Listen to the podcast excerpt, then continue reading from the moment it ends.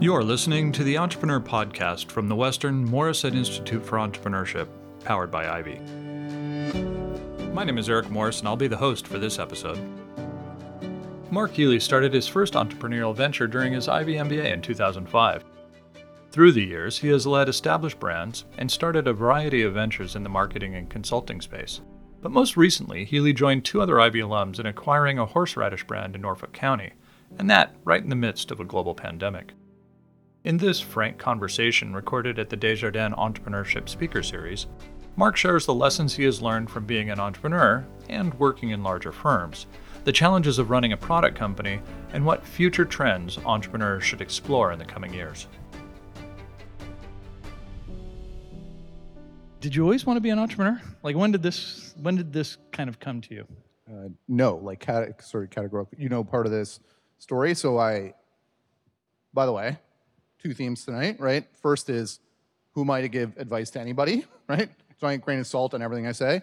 Uh, and the second is two things can be true at the same time. That's going to come up over, kind of over and over and over again. So, uh, like I grew up on a dirt road between two farms in the middle of nowhere in Quebec, and my mom was a teacher and my dad was an entrepreneur, and he was a, if we're honest about it, we have to be honest tonight. He was a, a failed entrepreneur. It was a scary word to me growing up. Spoke to poverty and it, it spoke to uh, it spoke to struggle and it spoke to a bunch of things that were sort of negative, if I'm sort of really honest. And um, and so it came to me later. Like I'm not a born, you know, I knew when I was a kid that this is what I was going to do. But uh, it, the spark really was at Ivey, right? I saw all these. I felt very fortunate. I was very fortunate to get in, uh, and I felt very fortunate about it. And I saw these sort of bright people doing amazing, interesting things, and the program was a, a huge part of. Oh, there's a process to this, and there's a discipline to this, and it's not so scary. And a few of us had an idea that we thought maybe would work, and it was at a time in my life I could sort of make that work. And you you actually started your business while in the MBA program, I, or the germ of the idea, like anyways. a fool, yes. So tell us a little bit more. What was it? What'd you do? Two things can be true at the same time, right? So I, I really like the idea of marketing at a at a kind of strategic level. I like the idea of consulting because there are starts and stops to it, and I didn't really like the idea of on a plane Sunday back Thursday, which was the model at the time. There were also no specialist shops in the area at, at the time. And I had a couple of folks that I had really enjoyed working with, and we thought we could make something of that. So the idea was born, right? We had worked on some school projects, or the, the, there was an Ivey consulting business at one point, and we thought that could be maybe the gem of, or the, the, the germination of, of something bigger. And so we started uh, the kind of the first specialist marketing strategy consultancy in Canada at the, at the time. Yeah, and I had a good run with that. All We- good things come to an end, but uh, we- there was a good run. Yeah, we ha- I mean, I have lots of war stories from that, right? Good, good and bad.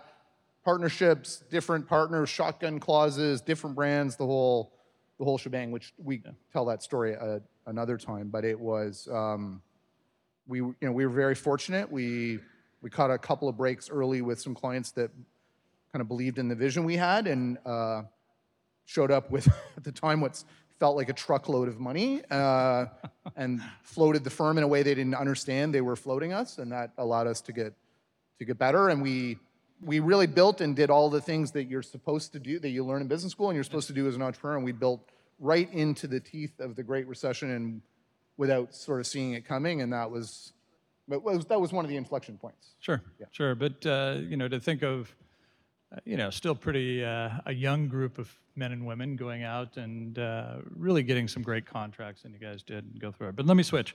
You've had the opportunity to run your own ventures, and we'll we'll get to some of the different things. But you've also worked in larger organizations. Similarities, differences, learnings from both.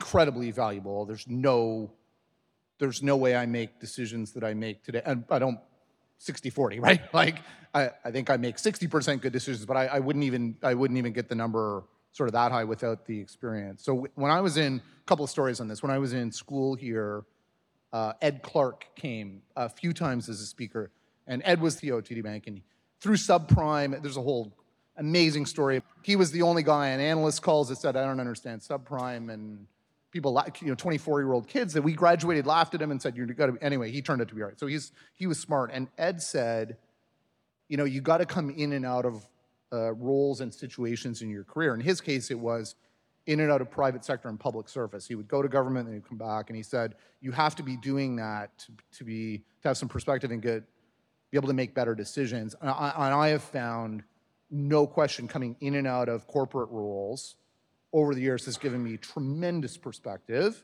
Uh, it helps me make better decisions in my consulting practice, which is the other hat that I wear these days. I can very credibly say I've sat in your shoes and I've made the mistake. By the way, don't do this. Or I've sat in your shoes and I've stared at this issue and let's talk it through. And that's that. I, I, that wouldn't be true if it was a solo, only an entrepreneurial path. So learnings in both, both enjoyable, both unenjoyable. I mean, you've you kind of the both, stresses They're different. the stresses are different in both. I mean, the again, we're going to tell the truth here tonight, right? Like the, the biggest difference is spend. The biggest difference is decisions on spending money.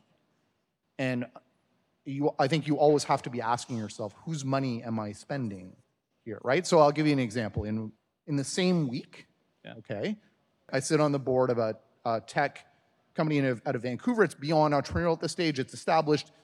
It's a fairly big business. Uh, but the stock prices lately has been hit. They're down a bit. They need a win, and they're staring at an acquisition. And so we're doing the diligence and debating the acquisition. Okay, the tech firm that they're thinking about buying and adding to their empire lost five million dollars last year. It lost more the year before. Okay, and what do we think? What do you think we valued that at? I'll say thirty million dollars. Somehow we valued that at thirty million dollars. Right in the same week in the horseradish business, we have a piece of equipment that's broken. It's $110,000, which means it's 150. By the way, there's three partners, equal partners. That's 50,000. of- But that, that's my money, right? Which means it's my wife's money. Which 110 versus 30 million dollars, right? Which uh, one of those decisions do you think gets more scrutiny? Should be the 30 million, right? No. Your own money. Whose money is it? And I think that's key is learning to be learning to be responsible with your own money, but also in a corporate role, there's you got to be responsible with somebody else's. Somebody else's. And it- it is different decision, isn't it? All right. More recently, you've joined uh, with two other alum uh, of the school. It's the three Marks. So uh, Mark Healy, Mark Vandenbosch, and Mark Whitmore. And you're running a horseradish business, which is exactly what I imagined when you left Yes, Ivey yeah, yeah, I uh, can see- 20 some years ago. I can ago. see that. Yeah. so, t- how did that come about? And tell me about the horseradish business. Okay, so I'm going to tell the long version of the story because it's because it's And you're CEO, by the way. it's the title, right? There's three partners. It's but a like to funny tell them story that. and it's an instructive story.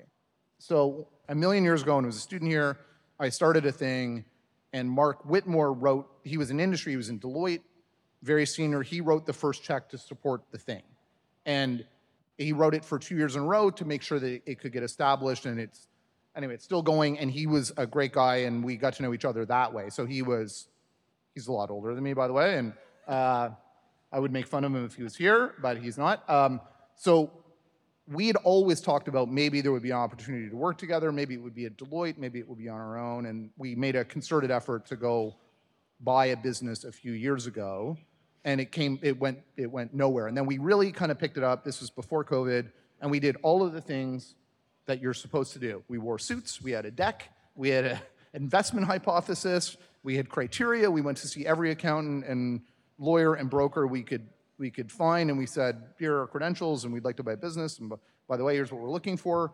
industrial, B2B, services, low revenue, high margin, something we can where you can make some mistakes. And we had nothing. We had no. There was no deal flow at all. And we didn't get laughed out of the room, but there was a bit of yeah, yeah. We've seen lots of guys like you, and good luck. Um, and then uh, we decided when COVID rolled around, we would park our search. We said maybe there'll be some distressed businesses later. Let's stop. And uh, Whitmore called me in the middle of the first lockdown. Like, do you remember the first lockdown when you were welded in your house and if you went outside you were going to die? Like that one. And said, I found one. And I said, No, you didn't. We're not looking, remember? And he said, No, no, no, it's good. You should, you should look at it. I said, What is it? He said, You have to suspend your disbelief. I said, I don't like this at all. I don't like, does it fit our investment criteria? He said, No. I said, Well, what are you, what are you calling me for? No, no, no, there's some potential here. We should look at it. Tell me what it is. So he tells me what it is. I said, Mark, we're not, we have no permission. We- We're not farmers. We don't have any agriculture background. We don't have any, it's not, it's B2C. We don't know anything about retail. We don't know anything about grocery. I'll send you the numbers. The numbers were terrible. He sent me the numbers. They were awful. Um, and then we, so Van Bosch was colleague of colleague. Eric's and faculty member like had taught me and he's got actually an agricultural background and calls us and says, ah, maybe, you know, like maybe we should. So we evaluate the thing and the evaluation and the diligence was extremely challenging because it was COVID. We had one hour to go look at, and you had to stand, and they were serious, like stand six feet apart or you're gonna go to jail. Uh, we had an hour to tour the facility, look at the equipment, and we looked at the numbers, and all three of us came from a different perspective. Whitmore's was, look, I think there's something about the area and and sort of the opportunity. Van Bosch looked at it from an agricultural perspective, and I literally asked everybody I could think, can you name a horseradish brand? And nobody could, and I thought, okay, well, maybe there's something from a marketing and brand perspective. That that's the story on how we how we bought it So during a pandemic, during a pandemic. a product company. Perfect. Perfect. What have you learned about running a product company? Uh, it's, it's extremely challenging. Yeah, It is extremely challenging. it's a real. It's a. This is a new step for you. Yes. Uh, I'm not sure I'm particularly good at it, to be hon- to be honest about it. Um, so, you know, here's a, a bunch of learnings. You're going to market with a value chain, and the value chain really matters, right? So, distribution is everything. That's kind of true, especially in Canada, because nobody lives in Canada. Relative to the geography, no one lives here. There should be 400 million people here, and there are 40. Um, so there's 40 miles between stops for anything in the country, Right. and so fuel and labor really matter if you're if you're in that business. If you want a, a slightly depressing but a, a incredibly instructive story on the retail business, you know that business in Canada. Read last weekend's Globe, so 10 days ago, about why Kleenex, the brand, decided they weren't going to stay in Canada. They retreated from the market because they had slipped to number two in share. So it's uh, it's extremely challenging at a structural level. And you you'll read all about the competition and the large grocers and price and all, all that stuff. And it's, it's true to a degree, but it's Galen and the others get a sort of an unfair shake. It's way more structural than that. Yeah. And you're you're constantly asking yourself the question: Are we in our you know in our sort of our macro space? Are we a manufacturer or are we a brand? And you kind of can't be both. You kind of have to you kind of have to choose uh, which you're going to be. Interesting. Yeah. Why? Why is that, Mark? uh, because it's too much investment in expertise and time and also in money. So if you're going to be, if you're going to really focus on manufacturing, you have to get very good at manufacturing. You have to very, very good at risk, and you have to be very good at safety, and you have to be very good at audits, and you have to be very good at maintenance, and you have to be very clever about equipment acquisition and financing. And that's a completely different skill set from the customer facing side, you build a brand and you're on television and you're on social and you're out in the market and you're at trade shows and, and straddling those two lines. It, I mean, I guess if you were venture backed and you had 20 million, $20 million, but I don't even think that's a good decision. I think that was paper over it. I think you have to choose. That's why they- when they talk about Canada, they talk about it as, as a logistics country, right? It, it's so important to what we do. Uh, you've spoken about the myth of the lone entrepreneur. How, is, im- how important has it been to have two other people, friends, fellow alums? I- I- I'm, I'm assuming it's good, but maybe we talk about the, the other side as well. You know, working together at Dennis, and how, how would you advise anyone in the, the audience about looking at partners and partnerships? you and I have spoken about this before. It's ridiculous. It's absurd. The idea that anybody does everything on their own is ridiculous. Yeah. Even even if you're even if you're a solo shop and you start like you have an agency, you have an accounting firm, you have a lawyer, right? You have an intermediate, you have somebody that you're multiple somebodies that you're working with to get your business off the ground and get going. They're your partners. I don't care if they don't have equity. You're not succeeding without. Uh, so they, that that notionally is a sort of a, is is a sort of absurd idea. And then for me, so I have a consulting practice where I'm solo now, and it, it's been I've been long enough in that business that I know what I'm doing. Maybe know what I'm doing. Think I know what I'm doing.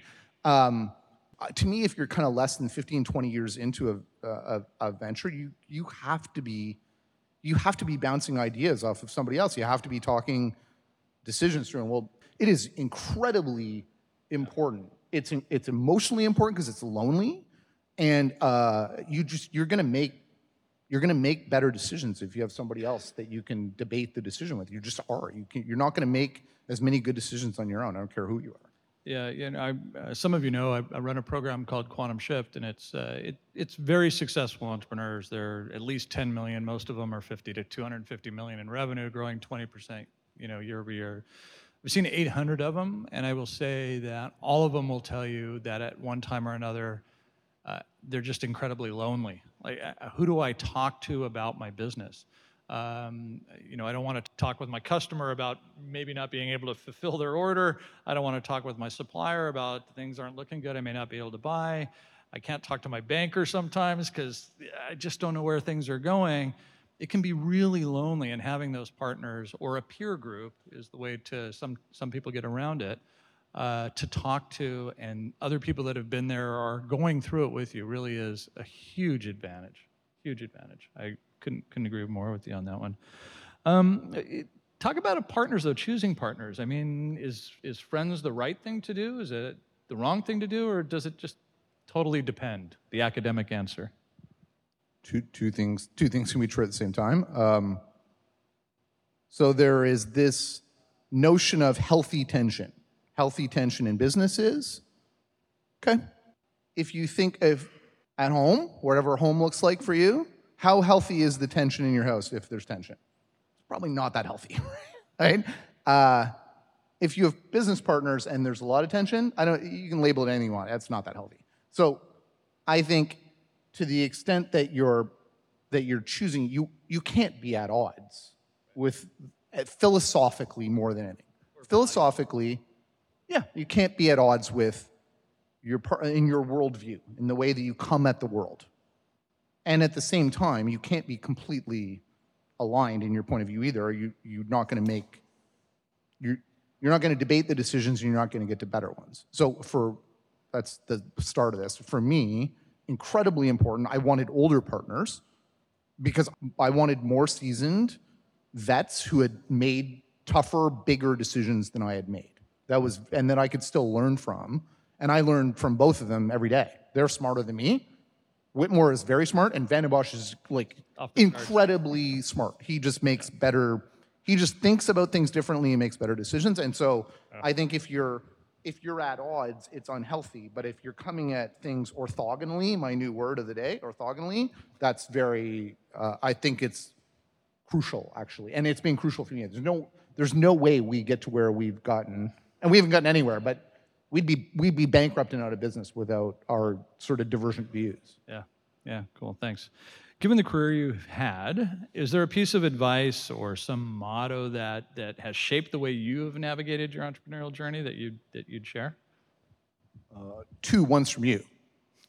Great. Now you may you probably don't even remember this. So Eric was good uh, enough to sit on the board of the first consulting firm that I had, and we had some early success, and then we had a couple of uh, stumbling, we hit a couple of stumbling blocks and we realized that we needed to change a little bit. Not a full on pivot, but a bit of a change. And I remember us asking you, Eric, we're A and we need to be B. How do we tr- transition from A to B? And you said, don't, just go be B. Yeah. And I don't think we believed you at the time. That was very valuable advice. Mm-hmm.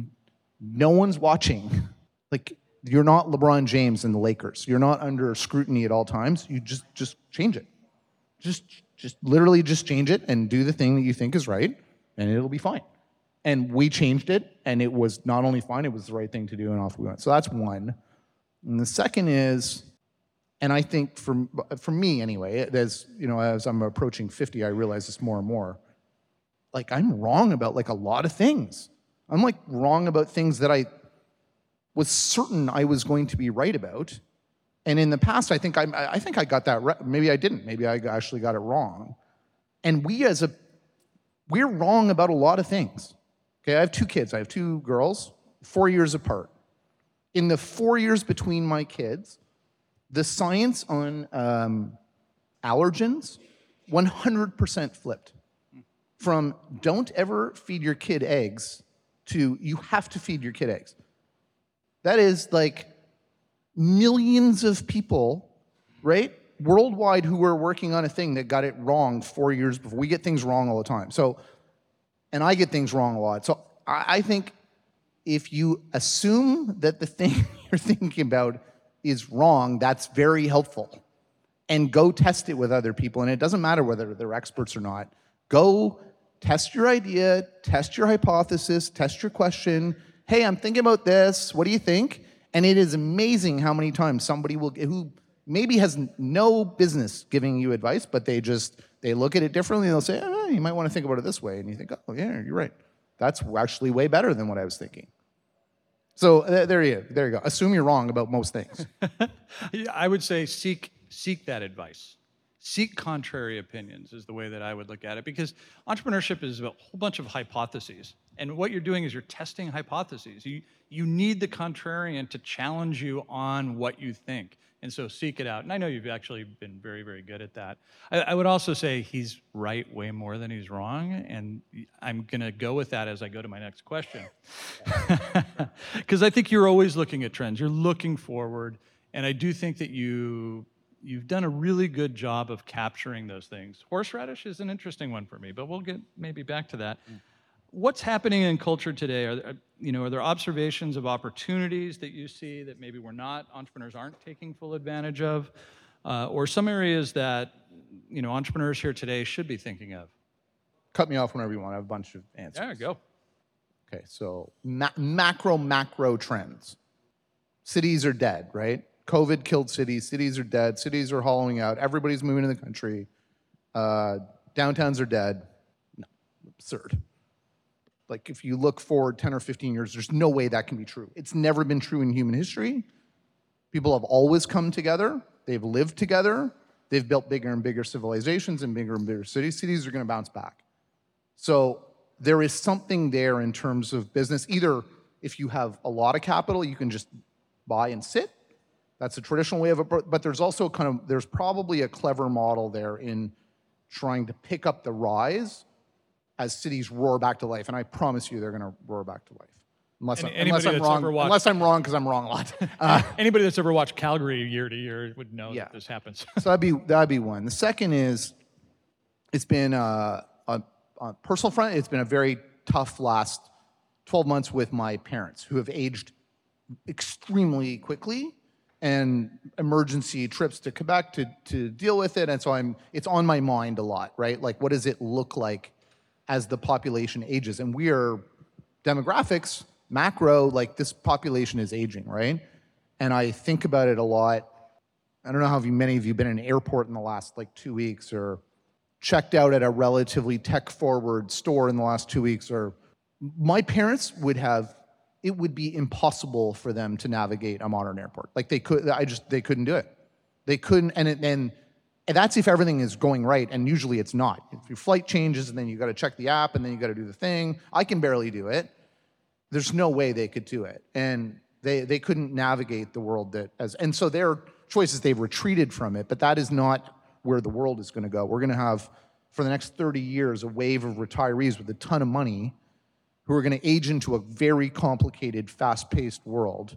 And there is definitely something there for entrepreneurs from services to products and everything in between. Like a, a straight service i would pay for is just like a kind of a concierge for my parents right? Just like help them like literally help them get through life. I don't mean care.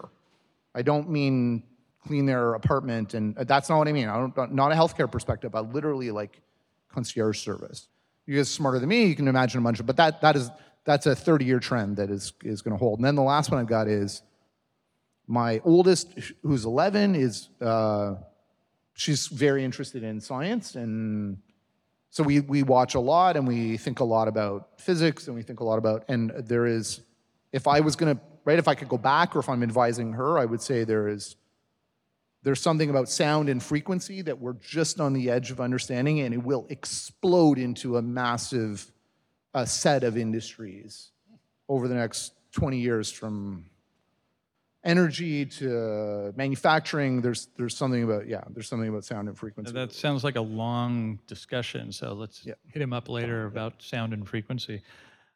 If you were to think back, Mark, what, what are some of the things that maybe we didn't teach in, in your program about entrepreneurship, about being an entrepreneur, or that, that maybe we should, uh, that we just hadn't thought of at that time, and we really need to be putting it in there? So I, I thought a lot about I thought a lot about this question, and you know I, I will preface it with I can't think of things to take out. So it's unfair that if I if I give you things to That's put all in, good. Go ahead.